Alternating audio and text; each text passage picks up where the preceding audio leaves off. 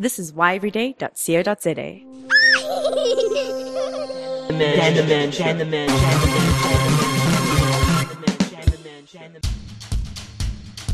I'm Daniel Ridger, and today you're listening to the Dan the Man Show. Um, you'll be listening to me describe a super funny clip that my friend has sent me. It's called "Dog's Dream Comes True." It's a, it's practically like a black Labrador, and he's sitting on, on, on like a porch, which is brownish and greenish because the moss always having to be taken care of it. And the and the dog and the dog is just sitting there, and the, the owner is obviously throwing tennis balls over the wall of the porch and the dog's just going ballistic because this is so much fun because nobody ever plays with them. It's just so and so he's throwing them, and the dog is catching them, and then once once the dog grabs it in his mouth, he throws another one.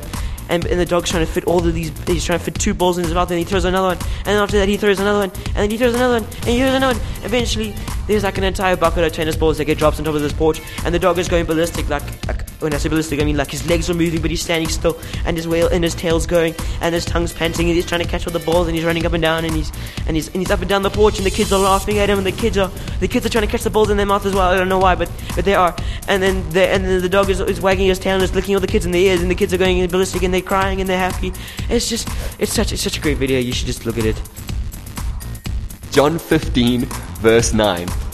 I have loved you even as the Father has loved me. Remain in my love. When you obey my commandments, you remain in my love, just as I obey my Father's commandments and remain in his love. I have told you these things so that you may be filled with my joy. Yes, your joy will overflow. This is my commandment love each other in the same way I have loved you. So, what do we take back from the video is where does joy come from? Joy has been given to you by God. God has given you joy to enjoy it. So you must enjoy joy, otherwise joy does not have a place in your heart. If you do not have a place in your heart for joy, you are a sour person. I don't have to explain any further than that. So, Jesus has told us how to have joy.